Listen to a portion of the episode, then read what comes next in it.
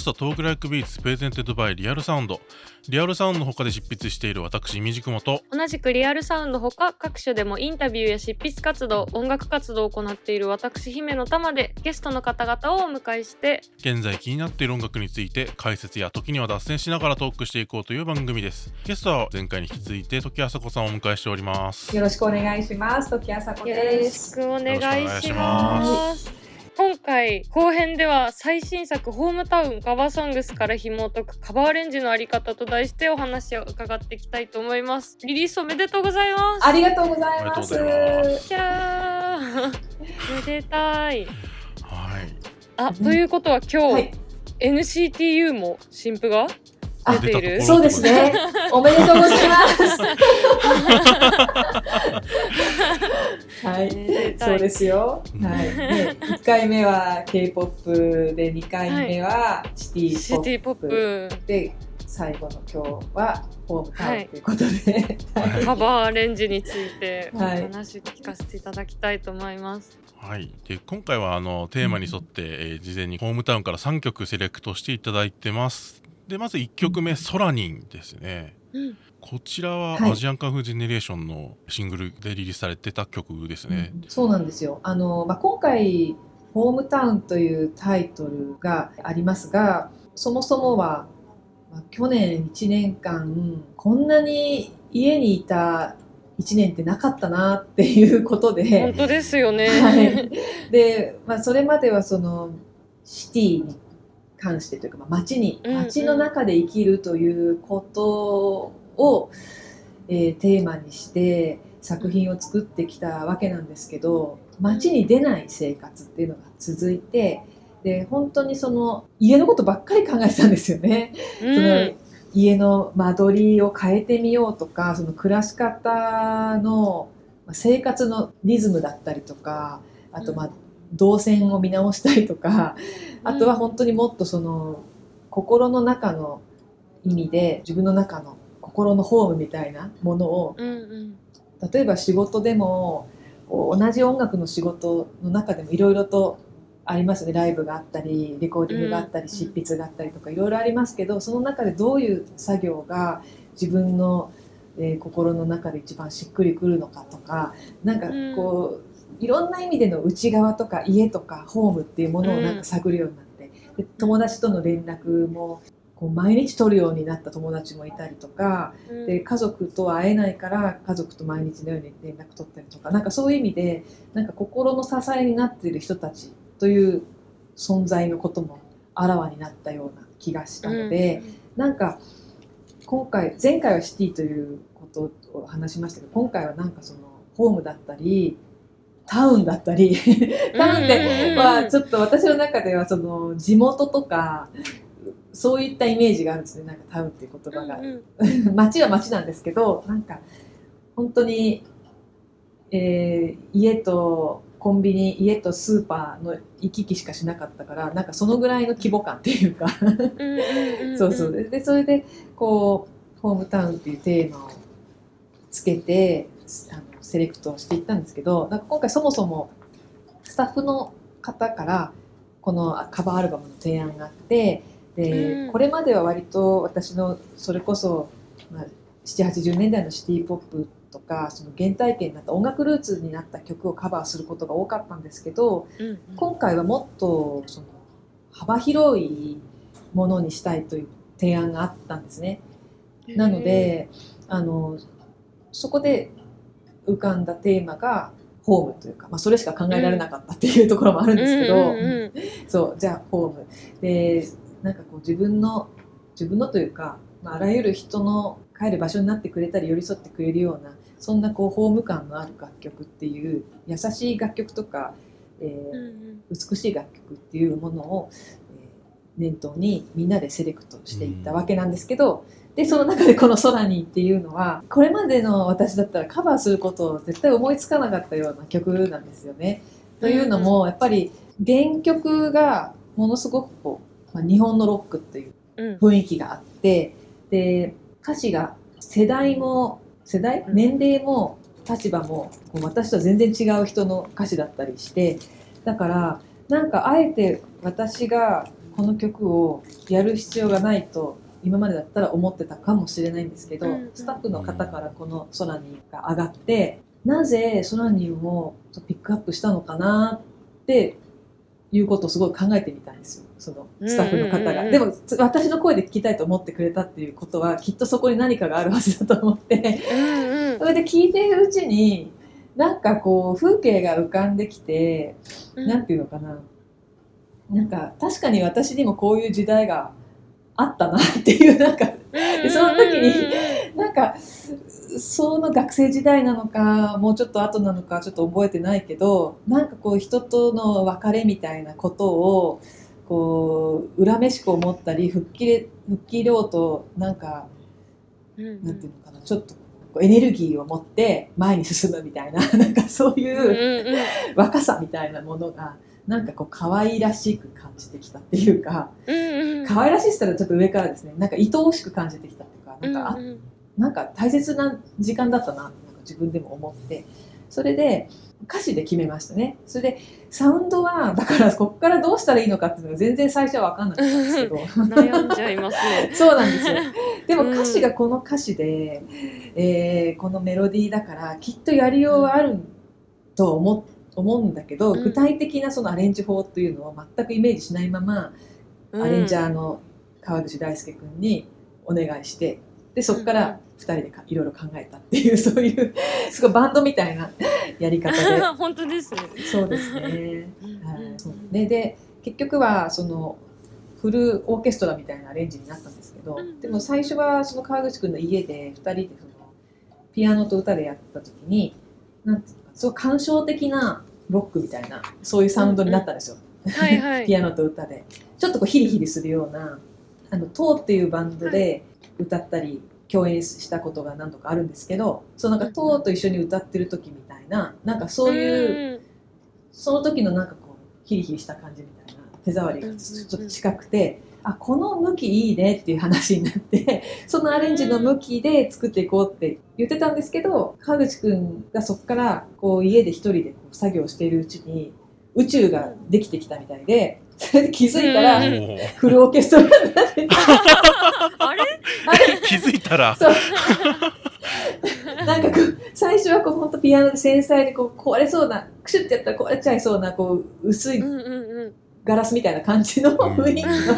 感じだプリプロだったんですけどうん。なんかでもその雰囲気も残しつつフルオーケストラってなんかこうスケール感の大きい感じっていうか、うんうんうん。映画みたいな、まあ、この曲も映画の曲ですけど本当にまた違った映画のワンシーンみたいなアレンジだったからやっぱり川口くんはすごいなと思って。いやすごい。いやなんか今のお話聞いてて事前に聞いているわけじゃないですかその空にカバーされたバージョンの空に聞いて、うん。あれこのエピソードからどうやってあれになるんだって思ったら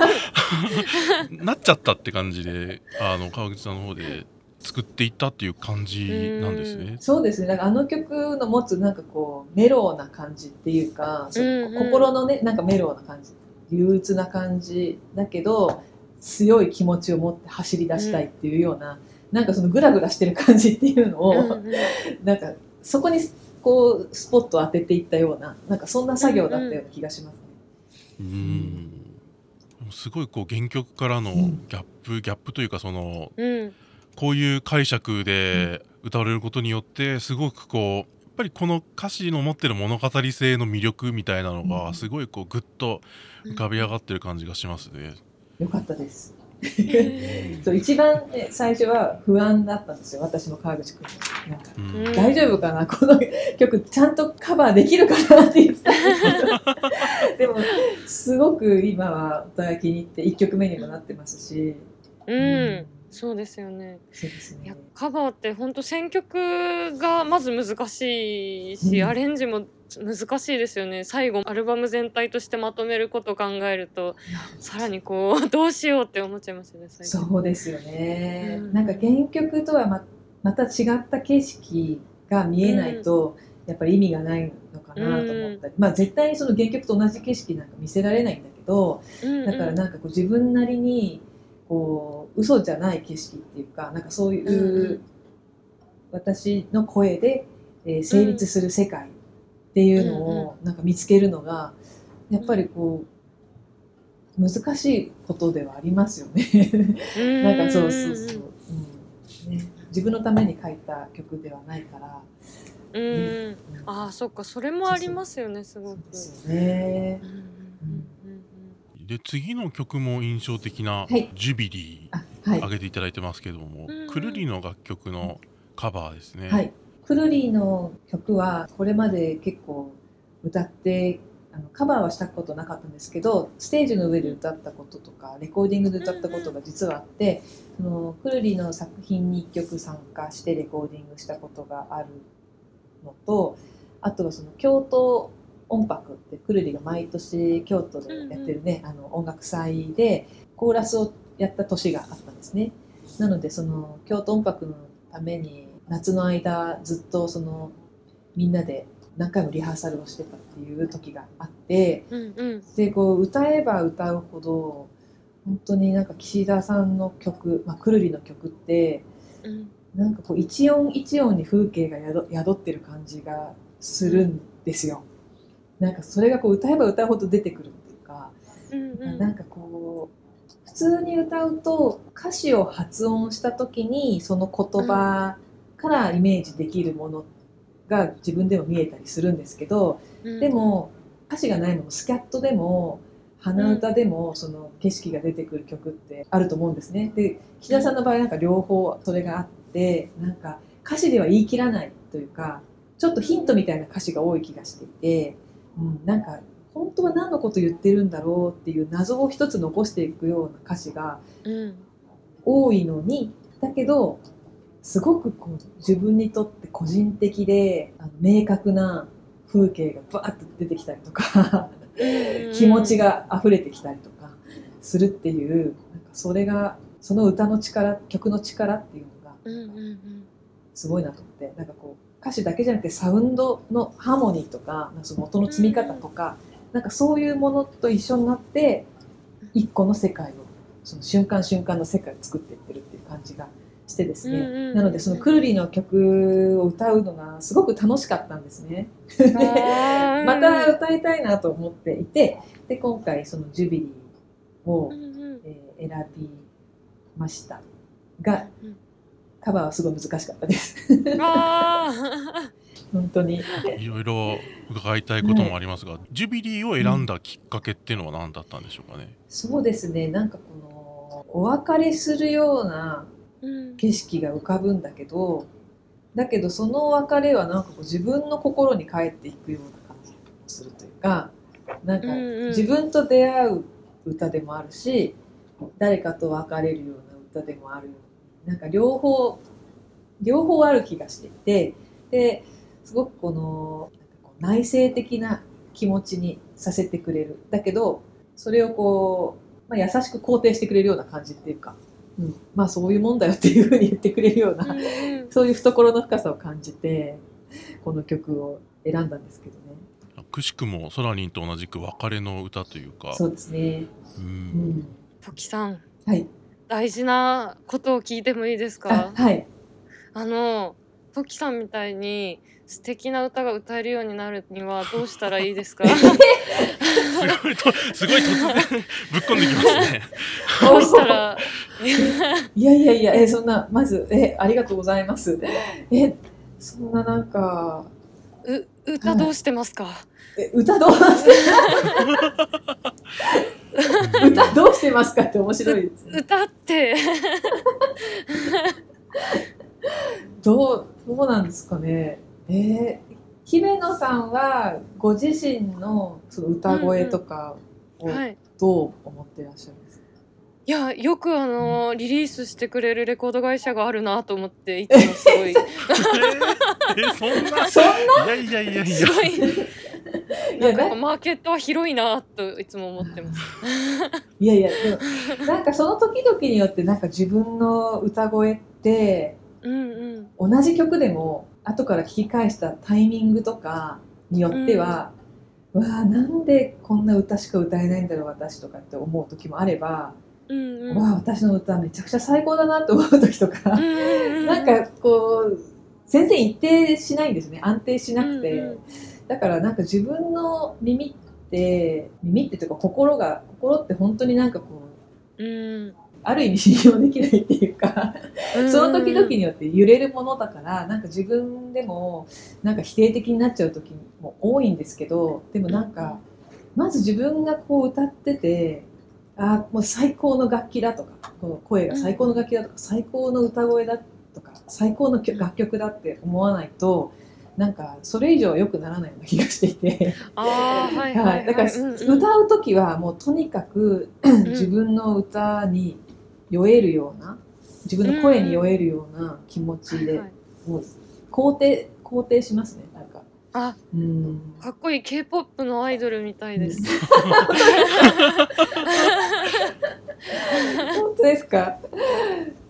でも大事ですよいね。や大事ですね、うんうんいやうん。本当私の父もあのミュージシャンなんですけど、うんうんうんあのサックスプレイヤーなんだけど私がこうデビューする時に一つだけアドバイスするとしたらあの、いつも父は自分が今吹いてるレコーディングしてるとかライブでその演奏しているその瞬間のその曲を、もう世界で一番素敵な曲だと思って演奏するんですって。うんうんうん。そうしないとそれ以上にはならないみたいなことだなと私は受け取ってあそれで 私もそう思うようにしてるんですけどでもそう思うと不思議と自分の声のいいところっていうのがすごいいっぱい見えてきてうんでうんうんなんかアイディアもいっぱい浮かんでくるし、うんううんん、なんか自由になれるっていうかなんかダメだダメだとか思いながら歌ってるとうん。やっぱり後から聞き返していいことはないんですよねなんかうんうんうんき窮屈に歌ってるし。ああ、そう。窮屈になります。うん、ねそうなっちゃう。か。うん。私もだから練習の時は本当窮屈なんですけど、あの自分で歌いながらそうですね。だけどやっぱりなんかこういいないいなってこう全ての音に関していいなドラムの音いいなベースの音かっこいいな、で私の声もいいなって思いながら歌うんですよ。そうするとこう次の段階に入っていけるってか音楽にやっとなる感じが私はしますけどありね。がとうございでます。もでもその偉そうに言ってますけどなかなかそれを毎回毎回やるのはうんなんかねうまくできない時もあります。なんか自分の好きな曲をこうすごい練習したりとかする人いるじゃないですか。はいはいはいあのこの曲歌えるようになりたいとか。うんうんうん。でなんかこう好きなアーティストだからどんどんこう寄せていくんだけど自分らしさみたいなものを獲得したいなっていうのを聞いた時に、うんなんか私は何にもアドバイスできなかったんですけどあなんーかそこから一歩自分らしくコピーじゃなくてカバーできるようになるって、うんうん。歌の場合どうしたらいなんて言ってあげたらよかったのかなってたまに思っちゃうことがある。どうでも真似ができる人ってすごいと思っていてうん私、確かに。そうそうそう思ってて私真似ができないんですよね。なんか頑張って真似。例えば、うんうん。中学生の時はレベッカが好きだったので、うあのノッコみたいに歌いたいと思ってあすっごい真似したんだけど録音すると全然ノッコじゃないんですよね はいはい。全然声もこのままだしなんかこう弱いノッコみたいな感じになって。どうしたらこうナイフみたいな鋭い切れ味の声が出せるんだろう。うんですっごい練習するんだけど、うん。なんか石で大雑把に作ったドンキみたいな歌声全然何も切れないみたいななんかルルーラーみたいな声になっちゃうんですよ。だからそうそれででもだから真似ができる人はそれはそれで強みだと思っていて、うんうん。うん。でなんか真似でやろうがなんだろうがなんかそのうん。好きで入り込んで楽しくこう歌っていれば多分その人のものになってると思うんですけどね、でもきっとそういうことに悩んでるってことは過渡期なんでこううんうん。もう悩んだ時点で多分それも超えられることだと思うので きっと今超えてると思います。最高最高だ。だってこれは私の歌じゃないかもってその人今思ってるってことですもんね。うん。その相談した時点で。ってことそうはですよね。そう自分の歌と憧れてた人の歌、まあ、カバー、うんうん。元曲の人の声と歌歌とが違うって認識をしてるしてらっしゃるってことだから、うんうん。だからもうそれはもう半分見つけたようなものだと思います。そうかそうですよね。うん。番組を聞いてもらおうと思います。あ りがとうございます。ありがとうございます。ちなみにこの曲は、はい。あのジュビリーは原曲だとちょっとこうくるりのバンドサウンドにストリングスが絡んでくるのが印象的なはい、曲ですけどホームタウンに収録版のは割とこうスタンダードなフォーリズムっていうか、はいオルガンがあってギタードラムベースっていうすごくガラッと印象は変わってるわけじゃないけどサウンドの方向性的にこう壮大というよりは親密っていうかそんな感じの印象はあったんですけど、そういったそのアレンジのプロセスってどんな感じで行っていったのかなっていうのをちょっと聞けたらなと思うんですけど。はい。えっと、まずアレンジャーさんが関口慎吾さんで、ではい、今回は初めましてだったんですけどでこの曲ともう一曲「あの I Miss You」っていう曲をお願いしたんですが、まあ、そのジュビリーから制作に入ってもらってでだからどういうふうに仕上げていくのかっていういつものやり方みたいなのがない状態だったんですね。うんうんか川口くんはもうずっとあの何曲も作ってきた間柄だったのでプリプロしてっていう感じだったんですけど関口さんの場合は初めてだったしあと、まあ、こういうご時世でそのリモートで打ち合わせをしてで、まあ、リモートでそのプリプロをするみたいなことになったのでじゃあ一旦えデモを作ってもらってでそこに私は仮歌を載せてで何度かそういうデータの往復で作っていこうという話になったんですよ。なので最初のその打ち合わせの時に夕暮れ感だとかそのこの曲の西日が眩しいみたいな なんかそういう感じっていうか、んん。だからそういった印象を変えずに関口さんのその素敵なギター、えーすごい情緒のあるギターが得意な方だなと思ったのでそういったこうギターサウンドで構築してもらいたいっていう話をしたと思います。はい、でそう最初に上がってきたデモから2回ぐらいやり取りしてこの感じになったんですかね。確かうん。最初もうちょっと明るい感じ。さらにもっと明るい感じだった部分もあったんですけど、うん、もうちょっとこう日差しが落ちてる感じにしてくださいみたいなそういう抽象的な。本当になんか抽象的な言葉でやり取りするんですけど関口さんはなんかそれをすごい感じ取ってくださって、あはい。素敵。よかったです。うんうんやっぱりこうアレンジがやり取りしていく中で、はい。歌い方のアプローチとかも結構アレンジの方向性が定まっていくにつれてやっぱり変化してきたところってあったんですかね？そうですね。最初に仮歌入れた時に結構びっくりしてしまって、うんあのなんかこう自分の歌がですねかつてないぐらいになんか嘘くさく感じたんですよおね。ーあれこんなことってある？っていうぐらいその、うんうんうん素直に歌ってみたらなんか上滑りする感じがして全然説得力がなくてアレンジが悪いとかじゃなくてやっぱう自分の歌がふわふわしてたんですよ。でなぜだろうって私なりに一生懸命歌ってるのに一生懸命というかいいと思って歌ってるのに、なんでこうなるんだろうと思ってそれでいろいろと向き合った曲ですね。うーん。ななんかだからこう歌詞を語るというよりはうん。さっきもそのちょっと話したけどその一音一音のその響きの中歌だけじゃないもう全部のサウンドのその縦の響きっていうんですかね、こう時間が横に流れていくとしたらこう縦の響きみたいなものがあって、その中に自分の歌が楽器としてもきちんと存在していなきゃいけないし、その中に風景としても存在してなきゃいけないしそして歌詞もちゃんと発音しなきゃいけないみたいな。なんかそういう、だからあんまり、まあ、いつも心がけてるようなことではありつつもっとそれを研ぎ澄まして歌わないとなんか成り立たないなっていう。ですごくなんか勉強になったっつったら変な言い方かもしれないですけど、すごくあ有意義な作業でした。ででそうやってこう一音一音の中でこう正解を探しながら歌っていくとなんかものすごくこの曲が染み込んできてというかなんか自分がその曲に入り込んでるんだけど曲もバーって染み込んでくるっていうかなんかうわ曲の中にいるぞっていう実感がすごくてですね。なんかか歌いながら感動したんですよね。なんかライブとかではたまにそういうのがあるけどたまにというかライブで感じるような感動をなんかレコーディングで感じたなんかね音源とそうなんか音源聞きながらヘッドホンで歌うってちょっとその平面的な作業でもあるんだけど、うんうん。それでもこんなに立体的に現実的になんか音楽を体感できることができるんだなまだまだできるんだなって思ってすごく奥が深いなと思いました。素敵。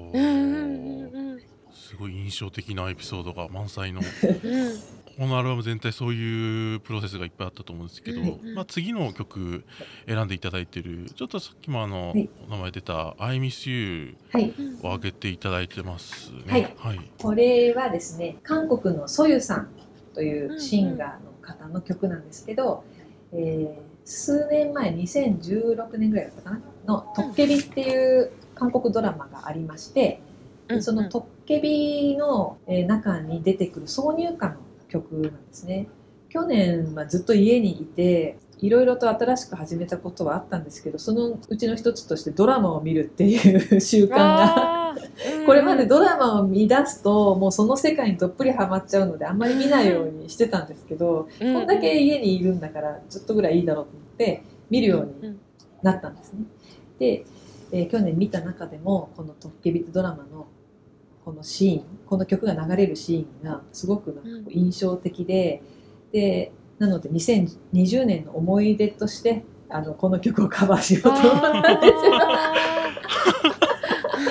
個人的なそう個人的な思いで、まあ、実際に本当に、まあ、優しい曲なんです、うん。優しくってこう大きい曲っていうか、ーなんかあんまうり私こういうこう優しいのに大きいみたいな曲ってあんまり歌ったことないなと思っ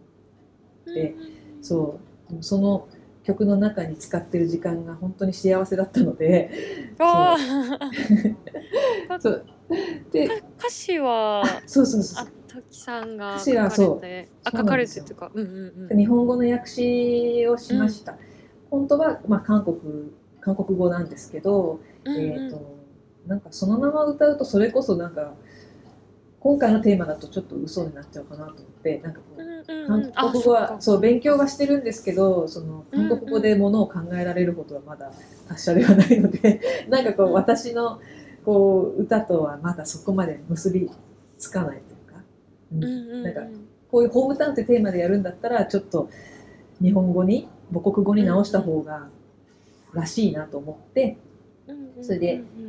訳詞をしてまさか OK が出ると思わなかったんですけど、うん。あのそう韓国の会社ってこれまで何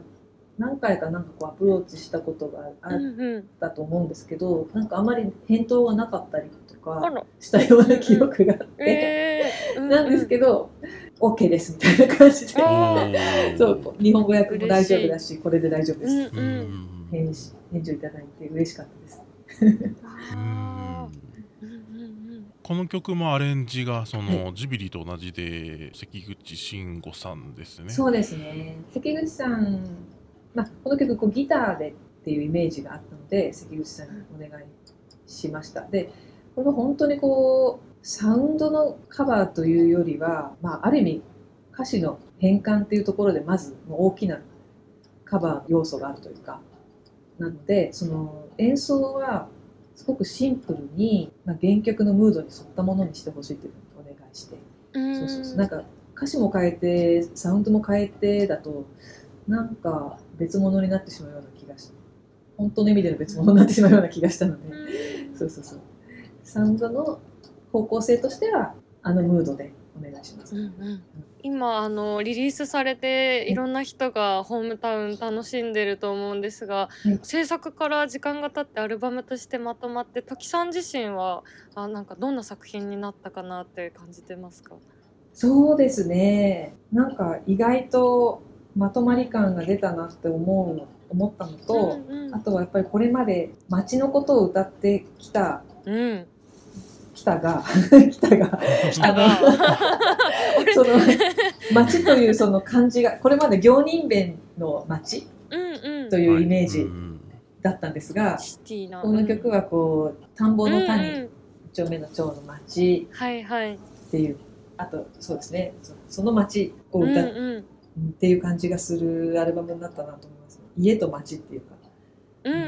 うん。シティからタウンへ。そうですねだからなんかこんなにこう出かけない日々が続くっていうのはやっぱり私の中でもこう珍しいことだったので、うんうんうん。なんかこう街の風景も全然私はなんか結構のんびりした東京都内ではあるんですけどのんびりした場所に住んでるのでうん。なんかその今住んでる街の雰囲気になったなって思ってます。あじゃあ思い出のそうどことは言えないのでもどかしいんですけど 結構そんな感じの空気感に近くなりましたね。うんまさにホームタウンという。そうですね。うんうんありがとうございます。本当にリリースおめでとうございます。ありがとうございます。後になればなるほどこう思い出深いアルバムになりそうですね。時そうですようんね。うんうんうん本。当に。ありがとうございます。えー皆さんももうすでにチェックされている気もしますが改めてホームタウン、えーカバーソングスチェックしていただきたいと思います。あっすと。いう間に終わりの時間が来てしまいました。トキさん、はいありがとうございました。ありがとうございましたありがとうございました。いかがでしたか、いや三ー回。もう三回連続本当楽しかったです。なんか毎回毎回こんなに時間を気にせずなんか楽しく自分の思ってることを話せるメディアっていいなと思いながら。で時間気にした方がよかったから大丈夫ですか。全然もう。ね楽しかったです。ありがとうございます。我々も楽しかったでうんす。本当にいいお話を3回通じて。ね、いい番組また私も他の方の回も聞こうと思いました。じゃあ、ぜひありがとうございます。お二人がすごくこう聞き上手というか引き出し上手なのでなんかついついいやいやいや、いろいろ喋っちゃう。嬉しい。いやもう非常に嬉しい。一生自慢します。親に。はい、というわけで、はいポッドキャスト Talk Like Beats presented by Real Sound、えー前編中編そして後編にわたってゲストに土岐麻子さんをお迎えしましたありがとうございましたありがとうございまし。た。ありがとうございました